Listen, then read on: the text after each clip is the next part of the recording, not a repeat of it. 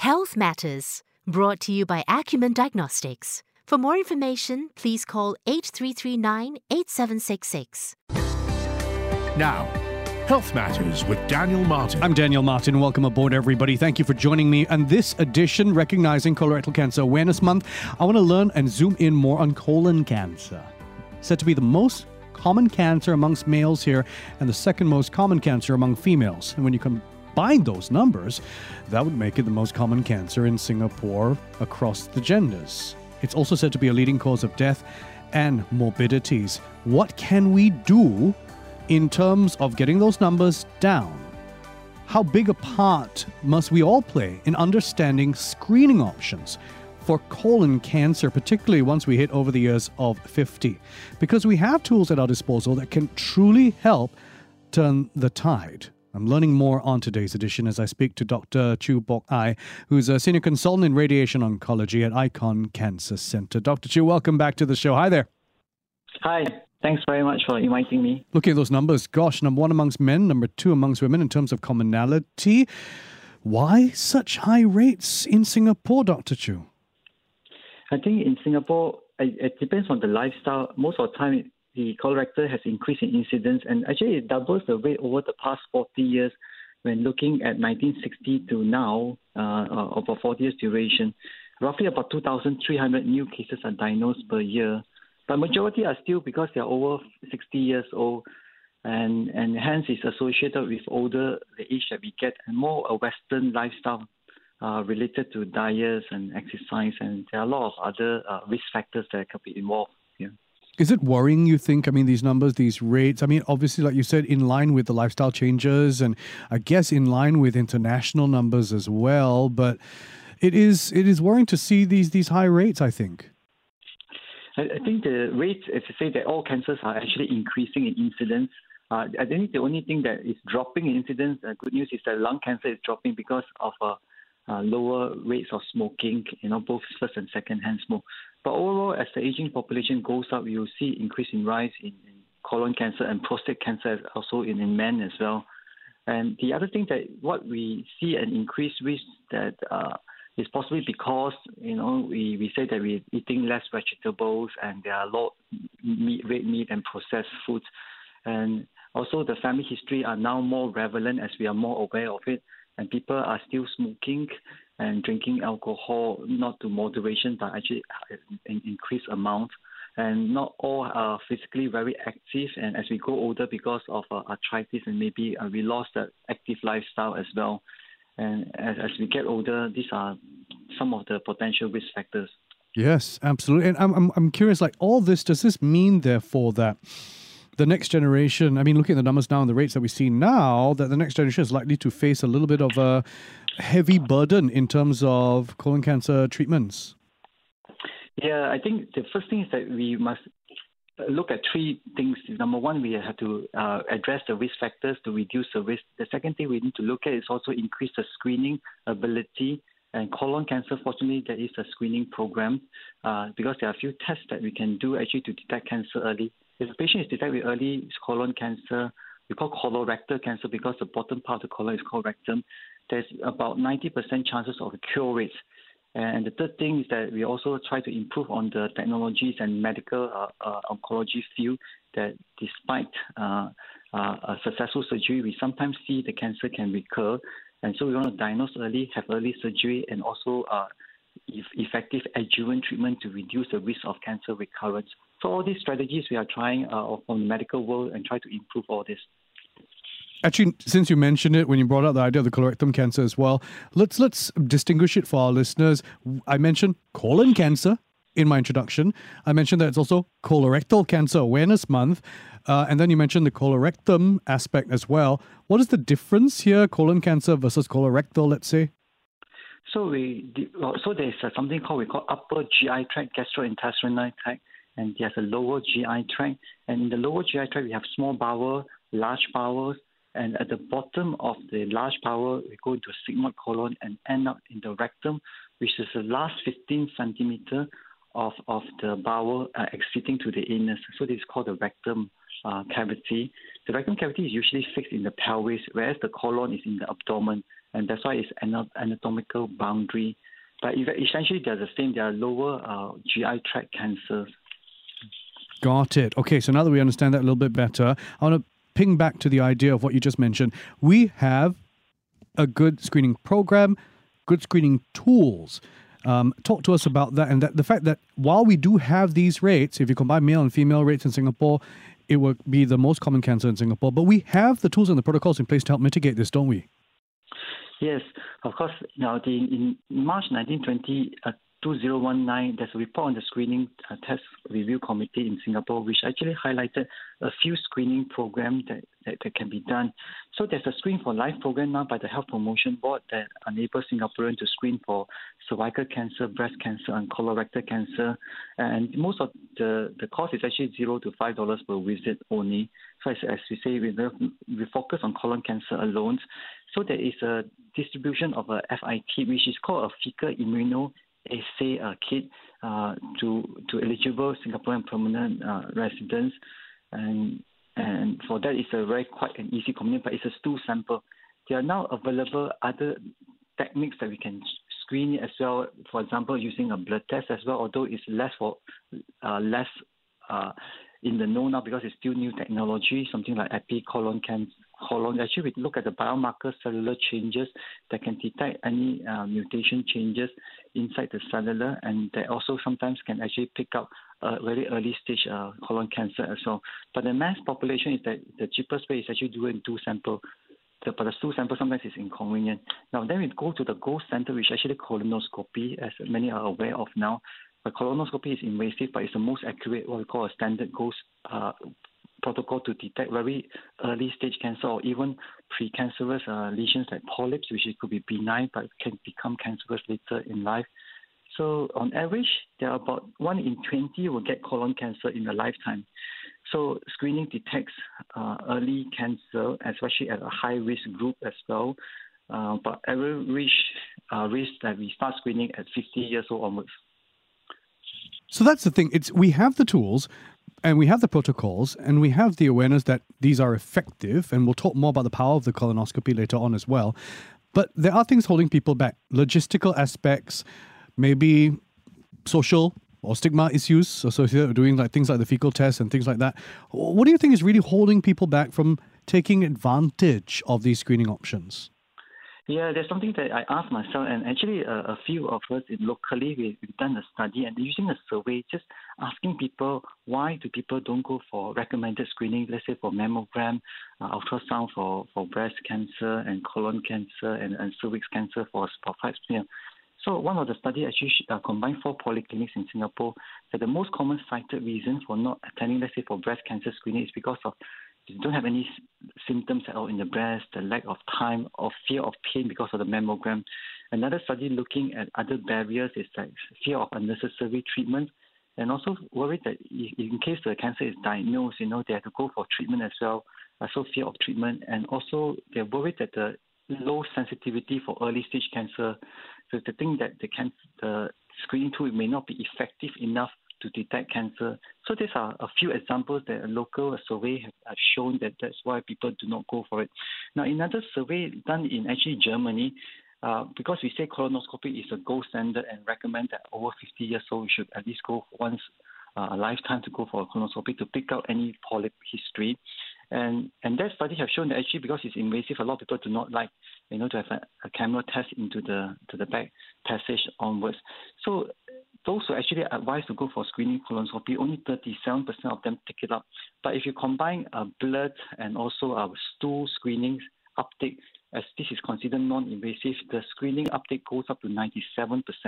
For those who actually refuse to have a colonoscopy, they're more willing to do a stool sample and blood test because it's more easy and convenient. And in that combined uh, testing, right, there's about 60 to 80% sensitivity in picking up real cancer. But of course, all the screening tools cannot pick up 100%, but the sensitivity that means about roughly about 60 to 80%. Talk to me a little bit more about the idea of this early detection through our existing cancer screening program in Singapore. Has this made a dent in terms of colorectal cancer rates?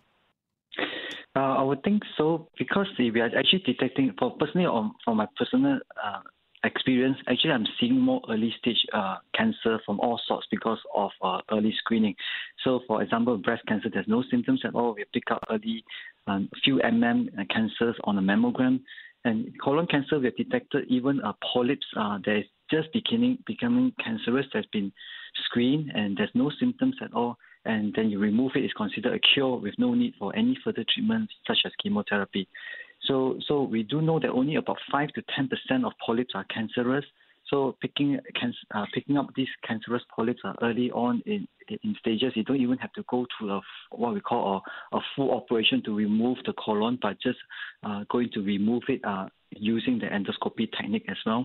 So actually, there's a high chance of cure uh, with early detection.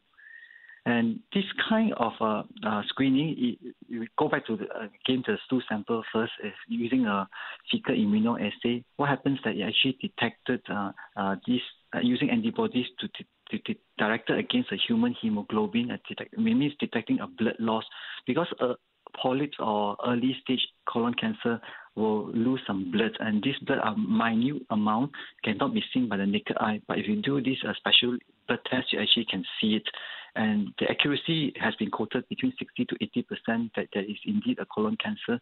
We were able to pick it up, and some people do not fancy uh, stool uh, test testing because it is quite sometimes quite difficult to collect the stools and then send it off.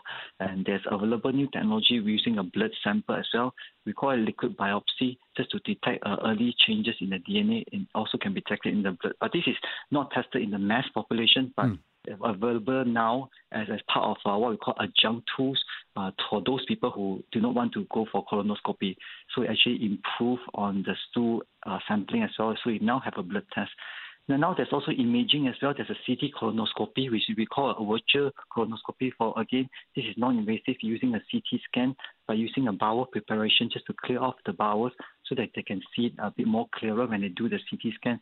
And this CT scan are able to detect roughly about six millimeter and above of, uh, of, of, of the polyp or cancer, but very, very small polyp and very small cancer, you still cannot see it uh, on a CT scan compared to a colonoscopy.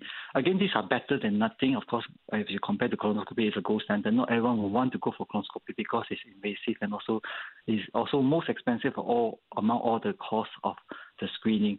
So the stool sample could be cheapest and then followed by blood sample and followed by imaging and then followed by colonoscopy. Uh, also that amount of invasiveness also increases as well. So that's good that we have that range of options there. Um, and, and, actually, that builds into the question that we've got WhatsApp across from Mr. Wee. 9631193. Hi, Mr. Wee. Thank you very much. You say you've been recommended to uh, take this by your GP before the fecal test, but you feel uncomfortable doing it because you say you don't know how exactly to do it, whether you're doing it correctly, and whether or not this can be effective at all in the first place, especially if you do it incorrectly, is what you say. Ah, so that's the thing. You're taking it home. You've got to prepare a stool sample. You're laying down the, the, the, the toilet roll in the in the in the loo, and um, you're, you're, you're putting it into different parts of the stool sample. We, the average person, maybe we feel that we don't know how to do this correctly. You know what I mean? Yes. Yes. So, what do you think, Dr. Choo? I mean, if you're really against the idea, if you really feel that you're uncomfortable doing it, should you ask your GP about the, for example, the blood test that you were talking about? Yeah, this test is a bit new, so only selected uh, institute have it. It's just been introduced uh, uh, lately. It's this, this test is actually FDA approved and HSA approved as well, so you can actually get the test now because it's the health sciences authority that approve it. But I say this has not been tested in a worldwide population, I mean wide population, but it's available and certainly the sensitivity is 81%, about 81%. That means that if there's really cancer, there's 80% chance of detecting it as cancer as well. The specificity is 99%. So it, that means if it's negative, then that means it actually prove people who are negative to be negative. Um, so this is actually mirrors that of a fecal uh, uh, uh, testing, uh, stool testing. So it's also a bit equivalent. So some people eventually may think that a blood test will be a substitute for this tool, but as, as I said, it's quite new, so it's not being recommended across the board. They said this will replace. It's also more expensive as well. Uh, fecal test, you know, is, is cheaper uh, to do. Uh, but I think in, in the future, I think this will become uh, more popular per se. But at the moment, the evidence has not say that we should do a mass uh, recommendation. That means it's not going to be uh, rolled out uh, as a mass testing, whereas the fecal uh, count test is actually uh, as, as is available uh, everywhere, uh, even free as well. That's the thing, the convenience factor, right? Yeah. Dr. Choo, Mr. Gan asks, when do I need to do this and how often? Okay, I constantly, I, I do address this very often. I love the fact that you're asking, Mr. Gan. Let's get that recommendation. I believe you're probably talking about the nature of the screening tests as well. When should we be doing them and how often, Dr. Choo? Okay, screening for the uh, two setting, the FIT uh, kid is from age 50 years old uh, until so about 75 years old, 50 to 75. I think we can do it until 80 years old. I mean, as long as the patient is fit and healthy, you can just continue to do it. But recommended is start from 50 years old. The same thing as colonoscopy, you also can start on an average risk group, which means there's no symptoms, uh, there's no family history as well as the normal population uh, without any risk. Above 50 years old, you can actually start to do it. And if it's normal, you can repeat it in 10 years' time, 5 to 10 years' time. But the increased risk population, let's say if you have a family member who have colon cancer, especially when the family member is uh, under 50 years old at diagnosis, or you have a history of polyps, and then, then the recommendation for colonoscopy will be more frequent and more more early as well. So it depends on, on the personal history and whether there's a family history as well. Uh, so this is important. Great question, Mr. Gan. Thank you very much. Sorry, Dr. Choo, you're adding something. No, no, I think that's it. I think everyone's risk is different. So I think if you go to see a GP, we have a national guideline yeah. of a screening protocol. And so it's actually very clear to doctors. Uh, so speak to your doctors, and it, should be very clear from who and when to screen, and, and the protocol that's been developed. Dr. Choo, um, thanks to our great questions. It's taken up some of the time, but I, those were important questions to address. Just in our remaining two minutes, talk to us about the power and the benefit of picking it up early and what it means in terms of treatment options and treatment outcomes if we were able to pick up a precancerous polyp, for example, with a colonoscopy. Okay, so as I said, there's a double in uh, incidence rate over the last 40 years, but the last 40 years has also seen a double of a survival rate from 24% in the 1970s to 60% in the 2010s. So the reason why there's increased survival because colon cancer are diagnosed earlier on the stage, we can just do an operation and remove it. And if the polyp is removed successfully, the chances of cure is over 90%. Although 60% of the polyp does recur within three years, and that's why those with polyp should go for regular colonoscopy one to three years time. Uh, between one to three years. But if you do not have any family history or no risk at all, from 50 years onwards, should do at least one uh, uh, fecal testing. If you do not want to do that, talk to your doctors about doing a blood test instead. But some form of screening for colon cancer is mandatory, I think personally, because it's the number one uh, cancer in male for myself, and also the second most common cancer after breast cancer in female. So we must not miss this boat and diagnosis because it can be cured if detected early. And that is the important message uh, to, to come across that, that we must do something actively. The other thing that we inducing the lifestyle, let's say, well, you cannot, that well, obesity show that there's 50% increased risk of colon cancer. So uh, 5 kg gain increased the risk by 3%, and red meat consumption increased by 12%. Mm. Calcium, vitamin D, fiber, uh, actually all protective, and regular exercise 150 minutes per week actually reduce the risk uh, as well. So we have to go for primary prevention. We can do a secondary screening, and after that, it comes to our role where we treat patients and we try to introduce uh, modern technology and, and innovation for that. But we do not want to come to the third stage where you go for treatment. You go for primary prevention and secondary screening, and then you can be cured by surgery alone. That is the ideal situation. So you see, there's a great powerful message here. There's a lot we can do in terms of lifestyle choices and changes, and there's a lot we can do in terms of being good with our following the protocols and the recommendations of the programs in terms of doing our regular screenings. As Dr. Choo mentioned, speak to your healthcare provider, your, phys- your your family physician. Start there, even if you need to, and, and learn about whether it's about the fecal test, whether it's about the blood test, limited clinics that that might be available in of course starting that regimen of the colonoscopy especially once over the age of 50 and always recognizing whether or not there was a family history for you as well. Dr choo what a pleasure. Thank you so much for all your advice today dr choo bok ai joining me senior consultant in radiation oncology at icon cancer center.